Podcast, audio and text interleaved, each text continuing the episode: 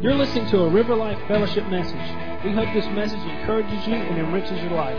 For more information about us, visit us at riverlifefellowship.com. What I see in here, what I see happening in here is really worship. You know? What I see the Lord doing is we're, we're really beginning to click on something that I believe is on His heart. And the reason I believe it's on God's heart is because We've been hearing the Lord say stuff about worship, the way we worship, the things that we're doing, and maybe some things we can do differently. And um, I was just encouraged this morning when I saw what God was doing and how different people were being used. And you know, in 1 Corinthians chapter 12, it says that now to each one the manifestation of the Spirit is given, given for the common good. To one there is given through the Spirit the message of wisdom Byron had some wisdom there. To, to another, the message of knowledge by the means of the same Spirit. To another, faith by the same Spirit. To another, gifts of healing. John Arney, praying for people. You see what I'm getting at here is when we begin to come with something to give not only to the Lord but also to each other, it goes upward and out. God can pour through us as vessels into other people. We're really going to begin to see, I believe, us entering into a new dimension of worship that we re- we've really been longing for. Raise your hand if you long for a new dimension of worship. Everybody wants to worship, right? And and I've heard some people say, you know what, I really do want to worship and I want really do want to get intimate with the Lord, but sometimes I just don't you know, I just can't quite get there. And I feel like the Lord has given us a little bit of revelation on that, and that is because He wants us to make a little bit some changes and we're going to step through the door into something that He has for us. So I just want to encourage us with that, with, encourage you with that, and um, I want to well, on March the seventh, Byron gave a message entitled Seven Challenges of Worship. And on April the 4th, just two Sundays ago, Byron gave a message entitled Recovering Lost Worshippers. So I wanted to take a few minutes and just take my stab at this thing called worship. Is that okay? Everybody hang with that? You like to hear about worship? Anybody interested in what God might want to say to you? Let's pray.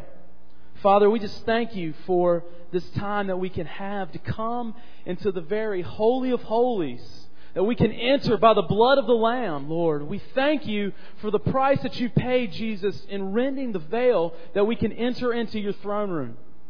God, we just ask you right now that you would give us revelation and understanding into your word, Lord, and what you have to say about how to be a true worshiper in spirit and in truth. We bless you this morning, God. We thank you for your presence here, and we thank you, Father, for your pleasure in your people. We thank you that your blessings are upon us. In Jesus' mighty name. Everybody said, okay, everybody's doing all right? Okay. Anybody need a drink of water? Elijah, did you get your coffee drunk while you were playing the drums out there? All I got to say is thank God mom's coming home today. I was smart though. I called in the grandparents for reinforcements. Yeah, I made it through Friday and yeah, you know, it was right there. It might not be the most spiritual thing, but you know, there's something to be said about wisdom, you know. So uh, we've had a great weekend playing outside. And um, have you ever been in a point? Have you ever reached a place, maybe in your marriage, for example, where you realize that you know what, God, there's an issue here that in order for it to be dealt with, there's something fundamentally about me and who I am that's going to have to change. Anybody ever been to that place? You don't have to raise your hand, but I think, especially if you're married, you know what I'm talking about. It's like, Lord, you know, I've realized that I'm not really capable of loving my wife as Christ loved the church. You know what I'm saying? I'm not capable of doing that. I'm not going to talk about marriage this morning. But what the point that I want to make is in order to be a true worshiper, something fundamentally about who we are has to change. We can't stay the way we are. We have to change. Because it's not in our nature, it's not in our sinful nature. It doesn't always feel like, you know, we don't always feel like it.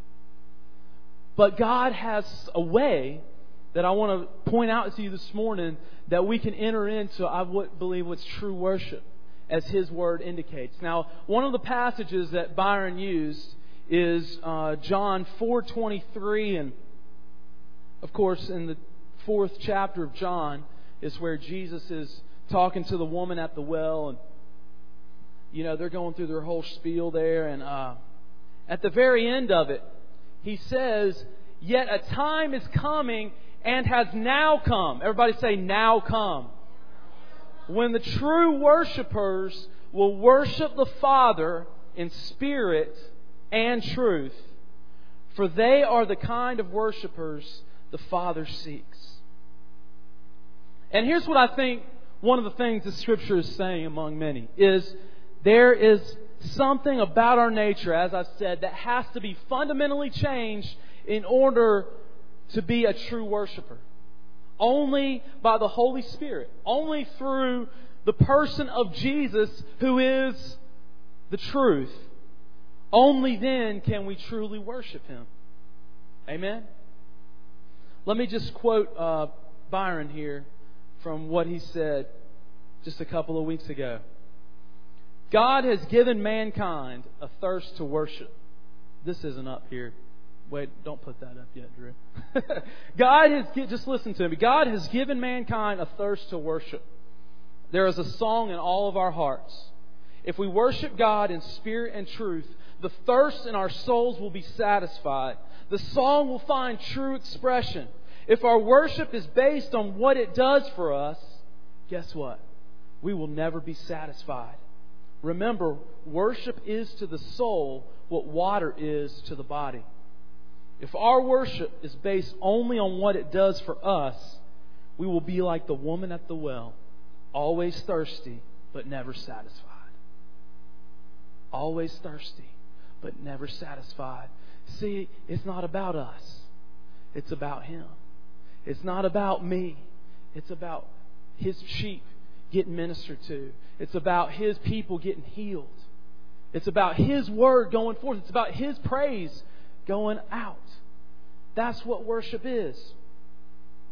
Now, here's what I wrote down. I just want to say this as a uh, disclaimer.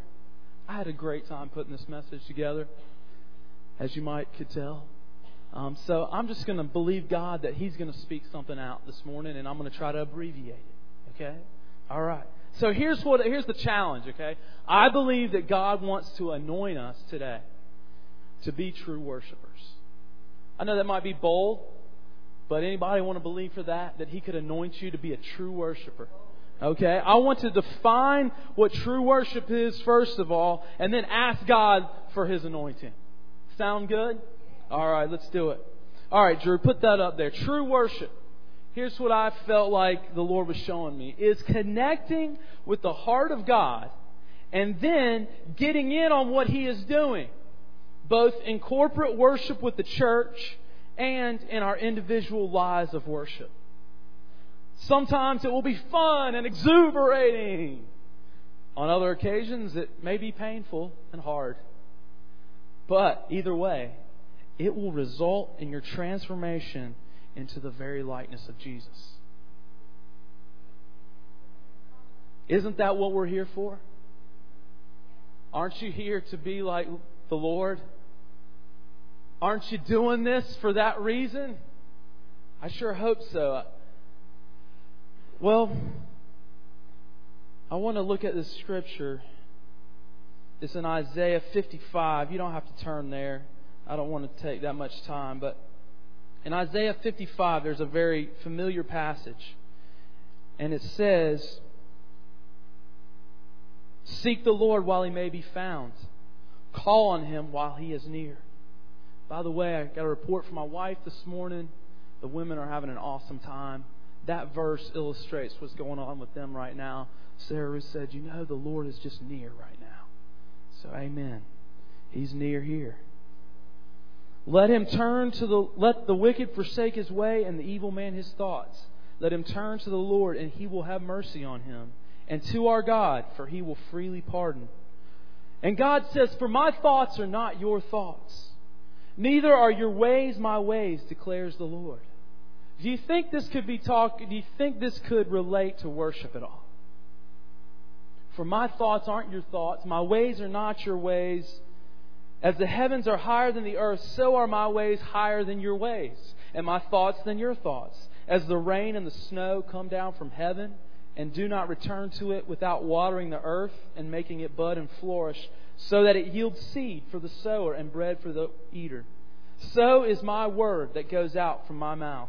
It will not return to me empty, but I will accomplish what I desire and achieve the purpose for which I sent it. Now listen to this. You will go out in joy and be led forth in peace. The mountains and the hills will burst forth into singing before you, and all the trees of the field will clap their hands. It's talking about worship right there. The trees of the field are going to clap their hands. They're going to burst forth and sing all of God's creation. You know that verse that says, if you don't praise them, the rocks will cry out. I think the Lord is saying to us, could this also relate to worship? Is verse 12 here where it says, You'll be led forth in peace, the mountains and hills will sing out.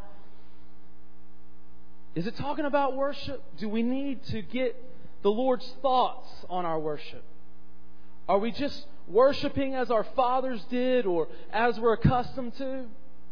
You see, I grew up, many of you did not, but I grew up in a church much like this. You know, this is normal to me. You know, all the band and jumping around and that kind of stuff. Many, most people didn't come from a background like that unless you're Andy.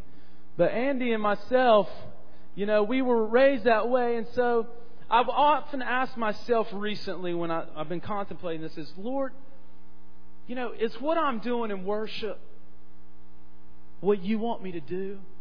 Is it what you really have for us? Or are we just coming in here on Sunday mornings and doing things that we've always done or that we're accustomed to? Just something to think about. Now let's look at two different types of worship.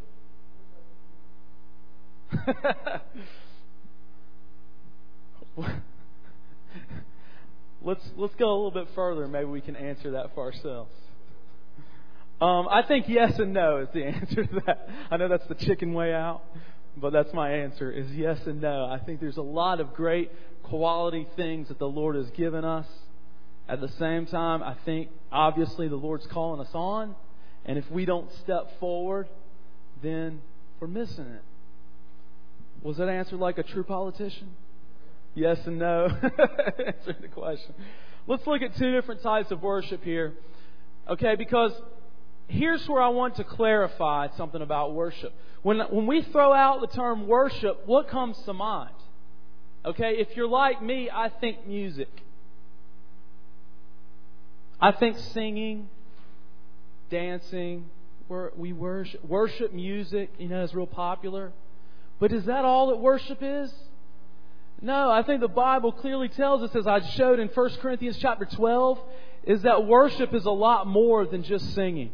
Okay? So if we're focused on what Andy's doing up here to be it, you know, we're missing something. Does everybody agree with that? Okay, so that's why I was saying I was excited to see what else the Lord was doing this morning. And I want to look at two passages that kind of uh, I never really fit together before. it's kind of a weird fit. But Romans chapter 12 and 1 uh, Samuel chapter 17. Now, before we get to those, and we'll just glance through them, as the prototype worshiper, I want to look at David. Okay? Obviously, when you talk about worship, you got to look at him. And the early part of his life, because I felt like the Lord was showing me as I was praying about this, is the classic story of David and Goliath is the place where David learned how to worship. Now, when the Lord spoke that to me, I, I couldn't figure it out. It took me about a week to get anything on that. That's all I heard. And I was like, Lord, how does David and Goliath have to do with worship and so on and so forth? So that's one of the things I want to look at. And another just comment about David that, that really spoke to me was, and for some reason I had never seen this before. The reason that the Bible says that David was a man after God's own heart is because he was a man that pursued God's heart. In other words, he was a worshiper. Now, here's what I want to point out. He, he was a man after God's own heart means two things. It means like saying, Jim Hill, you're a man after my heart, man. You know, in other words, I'm saying we got a lot in common. We're we're good friends. You know, um, if it's a father and son, he might say you're a chip off the old block. You know, in other words, what God was saying about David was, you know, Dave, you're a chip off the old block. This daddy is proud of you. You know, that's a man after God's own heart. But what's the other meaning? David was a man that pursued God's heart. He was in constant pursuit of God's heart. He would not let God alone. He got up in God's face. You know what I'm saying? Read his Psalms. He complained and griped at God more than anybody I've ever heard. Because most people aren't willing to come into church and be honest with God and complain. Isn't that true? David wasn't like that. The key to intimacy is what? Honesty. The key to intimacy is honesty. That's what David had. That's what I see in him. He wanted to know what God's heart was. What was God interested in? And go after it. Whether it meant fighting God's enemies or returning the ark to Jerusalem, David was only interested in what God was interested in. It all started with Goliath. Here was a giant blaspheming God's name. He would not stand by while someone ridiculed the name of his Creator and his God. David was a man that pursued God's heart. Now let's look at 1 Samuel chapter 17, and obviously I'm not going to read the whole story because everybody probably knows it from Sunday school class. But I just want to look at some bits and pieces here.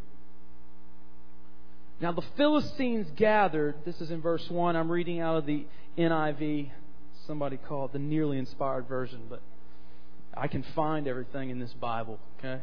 You know what that's like. Now the Philistines gathered their forces for war and assembled at Succoth in, Ju- in Judah. They pitched camp at somewhere, between somewhere and somewhere. Saul and the Israelites assembled and camped in the valley of Elah and drew up their battle line to meet the Philistines. The Philistines occupied one hill and the Israelites another, with the valley between them. Now, a champion named Goliath, who was from Gath, came out of the Philistine camp. He was over nine feet tall. Anybody nine feet tall in here? Okay, no nine footers. He had a bronze helmet on his head and wore a coat of scale armor of bronze weighing 5,000 shekels on his legs. He wore bronze greaves, and a bronze javelin was slung on his back. His spear shaft was like a weaver's rod, and its iron point weighed 600 shekels. His shield bearer went ahead of him. Goliath stood and shouted to the ranks of Israel, Why do you come out and line up for battle? Am I not a Philistine, and are you not the servants of Saul? Choose a man and have him come down to me. If he is able to fight and kill me, we will become your subjects. But if I overcome him and kill him, you will become our subjects and serve us. I think Arnold Schwarzenegger make a great Goliath. Why do you come to kill me? Nothing political about that. I just, just thought I had. Then the Philistines said, This day I defy the ranks of Israel. Give me a man and let us fight each other. On hearing the Philistines' words, Saul and all the Israelites were dismayed and terrified. Did you catch that? How did Saul and the Israelites respond to this giant? They were terrified. They were ready to turn tail and run. And if it wouldn't been for the whole nation watching them, they probably would have. Right? Whoa, that guy's big. Come back to fight another day. We'll take on the whole army. Just take that guy away from here. So they were really wanting to get out of there. Now, I'm just going to paraphrase here. You know, old Jesse, he had a bunch of sons. Three of them were out fighting in the army. He had this little boy, a young man, I should say. How old was David at this time? Somebody help me out, theologians. Estimate? Nobody knows. 17, a teenager, okay, mid teens probably. Hanging out with the sheep, taking care of the sheep. And his father says, Go, David, take some food to the to your brothers, to the army. David goes over there. He hears this big ugly giant yelling, blaspheming God. And he says, Whoa, wait a second. What's he doing? And all the guys around him tell him what's going on. And he said, well, he kind of looks around I can imagine him saying, Well, is anybody going to do anything about this? You know, and they're like, No. What's wrong with you? And finally, you know the story. He decides, well, if nobody's going to do anything about, about this, then I guess I will. And uh, David said to King Saul, this is verse 32, let no one lose heart on account of this Philistine. Your servant will go and fight him. Can you see the king looking at David like, whatever? Saul replied, You are not able to go out against this Philistine and fight him. You're only a boy, and he has been fighting a fighting man from his youth. Now, I want to encourage you guys, you young guys back there in the back. Remember the classic illustration here, okay? David was a young person. And what I'm telling you here is God taught him a lot about worship at this age. Okay? Your foundations for worship are being formed right now. It's not about music, it's about a lifestyle. So really pay attention to what's going on here. But David said to Saul, Your servant has been keeping his father's sheep. When a lion or a bear came and carried off a sheep from the flock, I went after it. I struck it and rescued the sheep from its mouth. When it turned on me, I seized it by its hair, struck it, and killed it. Your servant has killed both the lion and the bear. This uncircumcised Philistine will, will be like one of them because he has defied the armies of the living God. The Lord who delivered me from the paw of the lion and the paw of the bear will deliver me from the hand of this Philistine. Saul said to David, Go, let the Lord be with you. you know, then Saul tried to dress him up in his armor. Didn't fit. It's too big. He said, Forget that. Give me my sling, my stones he headed out. You know the rest of the story. You come against me with sword and spear and javelin, but I come against you in the name of the Lord Almighty, the God of the armies of Israel, whom you have defied. This day the Lord will hand you over to me, and I'll strike you down and cut off your head. Today I'll give you the carcasses of the Philistine army to the birds of the air and the beasts of the earth, and the whole world will know. The whole world will know, including the nation of Israel, who was scared to death that there is a God in Israel. All those gathered here will know that it is not by sword or spear that the Lord saves, for the battle is the Lord's, and He will give all of you into our hands. That's worship. That's worship. When you know that you know that you know that the battle is the Lord's, and no matter what you face in life, you know that He's with you, and therefore you will be victorious. That is living a life of worship. Now turn over to Romans chapter 12, classic worship scripture, a definition of worship. Verse 1, okay?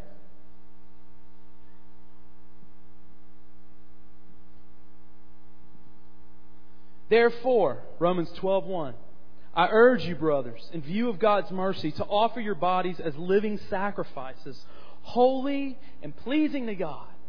This is your spiritual act of worship. Do not conform any longer to the pattern of this world, but be transformed by the renewing of your mind. Then you will be able to test and approve what God's will is, His good, pleasing, and perfect will.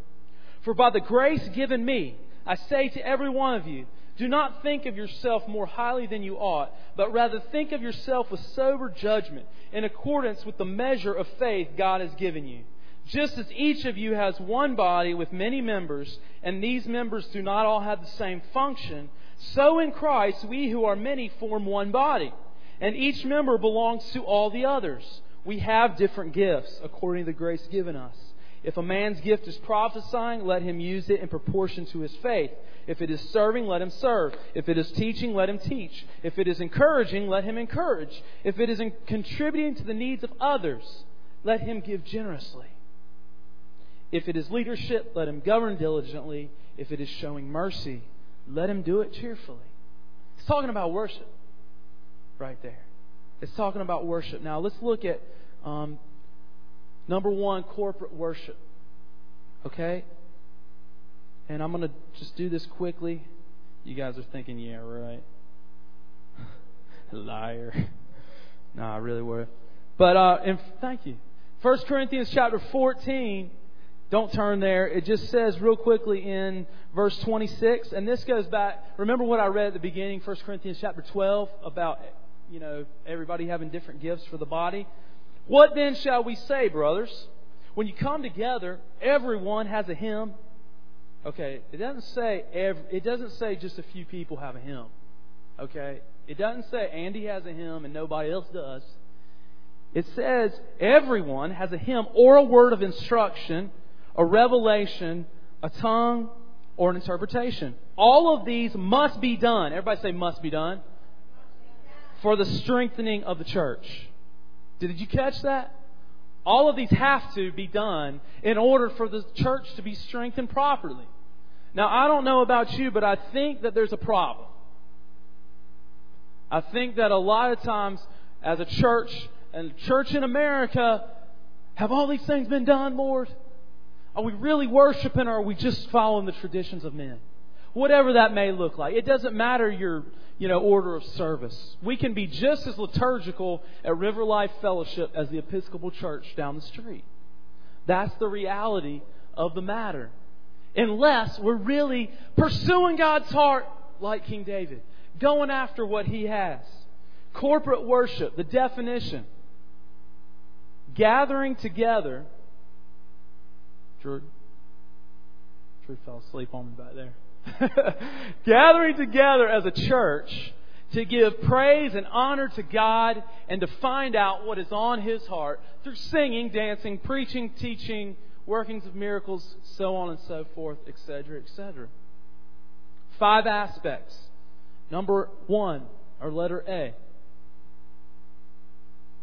True corporate worship is uninhibited by the opinions of men either by what people think of you personally or by what the community thinks about you as a church. If I'm up here, woo, you know, spinning around, I can think, man, I look stupid. Gosh, I'm white, I can't dance. You know? But it's, remember, it's not about me. It's not about what I think about myself or what you think about me. It's only about me expressing my worship to God. You know, I could do the little Doug Murdoch thing he does. Man, he's just worshiping God so hard. I love that guy because he goes after it and he doesn't care. Most of us are too scared. To, you know, it's like I think a lot of us would like to get it going. You know, but it's like, man, you remember David? He came back. He was dancing in the streets and actually kind of disrobed. Remember that? And it, it says that his wife Michal was watching him from the from the window, and it says that she despised him in her heart. So I want to challenge you. Don't despise worship. Don't despise when you see somebody expressing themselves to the Lord because it doesn't matter what they look like. It doesn't matter. If their heart is before their King and their Maker, then that's a beautiful thing. Let's encourage that and encourage one another in that. In that story about David and Goliath, when David came and said he was going to fight this giant, his older brother, you remember what he said to him? He said, You scoundrel, I know what you're up to. You're full of, con- you're just a conceited little, snarling little brat. The Bollinger interpretation there. That's what he said to him. But you know what? This was an act of worship for David. He said, My God is being blasphemed. I'm going to rise up, and because he is with me, I can take this guy. Even though I'm a puny little teenager, I can take him. And his brother said, Oh, I can't believe you're doing this. You're going to shame the family. Remember the older brother and the Good Samaritan? Kind of a similar little jealousy thing going on there, older brother syndrome. Number two, true corporate worship is unlimited by men's agendas or traditions. 1 Samuel 17, just looking back here, sorry about that. 1738. it says, Then Saul dressed David in his own tunic. He put a coat of armor on him and a bronze helmet. He could, you know, he couldn't walk around in it. And he goes on and he, you know, you know the story there. We've already mentioned it. True corporate worship is unlimited by men's agendas or traditions. You see, Saul tried to make David do it his way. But it wasn't about how Saul did it. It wasn't about how the whole army out there with all this stuff was doing it. Well, weren't doing it because they were too scared with all their stuff. It was about David heard the voice of God that said, David, I want to defeat this enemy. And David said, Yeah, Lord, let's do it. Let's roll. Number three, worship in the church should be centered around what God wants to do or say rather than the people's preferences. Who? watch out now.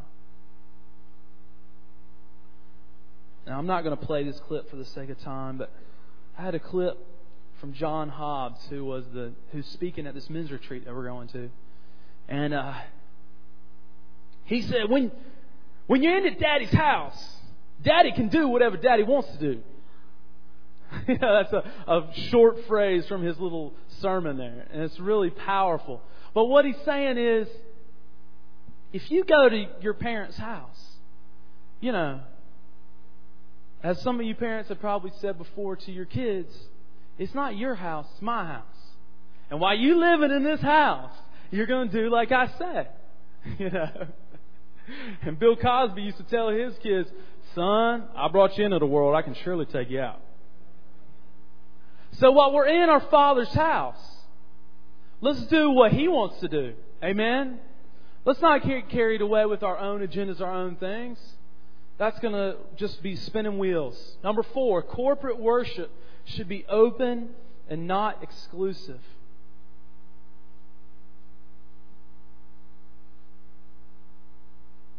Sorry. When you're learning how to do this, you've got to quickly learn how to get to the right passage within seconds. Romans 12. I've got bookmarks, and still, I'm still like fumbling around up here. Okay, I know what. Here's what I wanted to say. You remember that passage in Romans that we read? There should be a unity developed in the church during times of worship centered around God's heart. If we walk out of here without becoming more unified as one body, there's a problem. We haven't reached what God's goal is for true worship. Because remember, the goal of true worship is for everybody in the bo- every person in the body to supply something headed towards the heart of God, like David. Now get this. Remember what it says. Do not think of yourself more highly than you ought to think. So what do you do when you come to worship and everybody and their mother has a has a revelation or t- do you stay for 10 hours? Let's hope not. The key to true worship is humility. The key to true worship is humility. If we're really going to get to the heart of God, we have to really, uh, everybody together, tap into what He's trying to say and fill it in and, and get there with God and go with God. And yeah, I hear that. Yeah, this is going on. And everybody doing their part. Amen? All right, the last characteristic of corporate worship his corporate worship is a powerful weapon of warfare. Therefore, we need to come to the battle prepared. Now, you remember David, what he told King Saul. He said, King, your servant has been keeping his father's sheep. When a lion or bear came and carried off a sheep from the flock, I went after it, struck it, killed it, all that. Powerful worship as a church on Sunday begins with intimate individual lives of worship with God during the week. David didn't wait until he stood toe to toe with the giant and say, God, teach me how to fight. No. He was, he was in training. He realized that there was a greater purpose to what he was doing than just counting sheep. God had a destiny and a calling on his life, and he went after that and pursued it. Now let's look real quickly at individual worship. Individual worship is daily offering yourself, your thoughts, your emotions, your actions as a living sacrifice before God. Romans 12:1. I offer my body. Here I am, Lord, as a living sacrifice. Five aspects. Number 1, a true worshiper is more concerned about what matters to the Lord than what matters to him, even if it means putting himself at risk. A true worshiper. Obviously, David went, went to a tremendous amount of risk, right? He faced a nine foot, ugly, bad breath, stinking giant.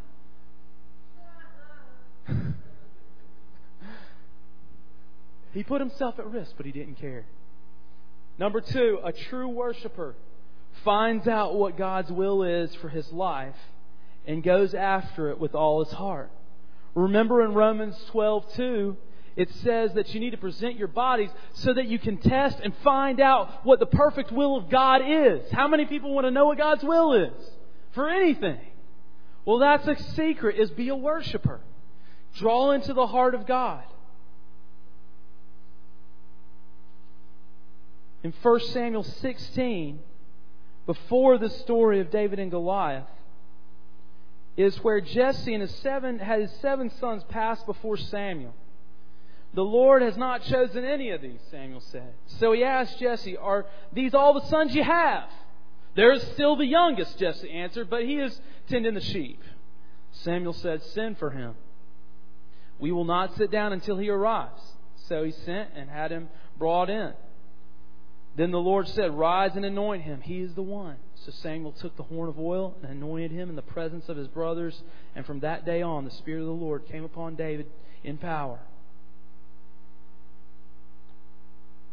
David realized at that moment what God's will for his life was.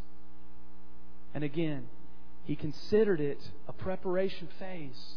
It was many, many, many, many, many years later until he ever became king. But at that moment, he realized, you know what? There's something going on around here. Somebody just poured some oil over my head. Probably caused a lot of acne for the teenager at the time getting all that oil pulled, poured over his head. But he knew that there was more, there was a purpose for his life. You know what I'm saying? And he took it seriously. You find out what God's will is for your life and go after it.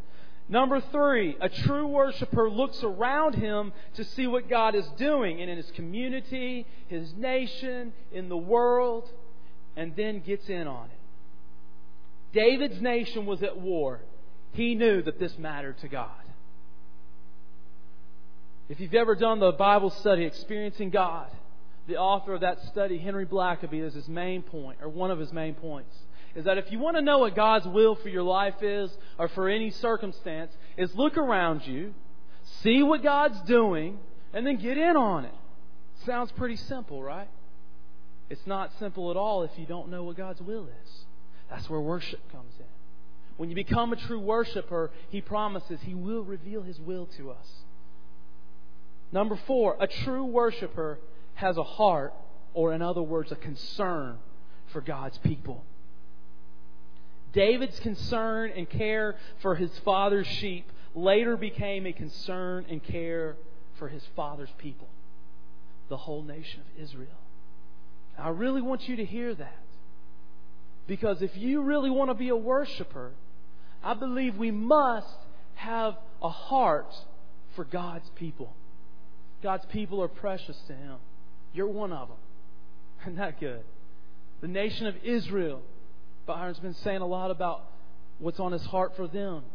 The nation of Israel is precious to the Lord. Ask the Lord to give you that heart. And last, a true worshiper will value times of corporate worship with his church body and be an active part in using his gifts for the encouragement of the church. Now, this is the last thing. You guys doing okay? Hebrews chapter 10 says in verse 24 And let us consider how we may spur one another on toward love and good deeds.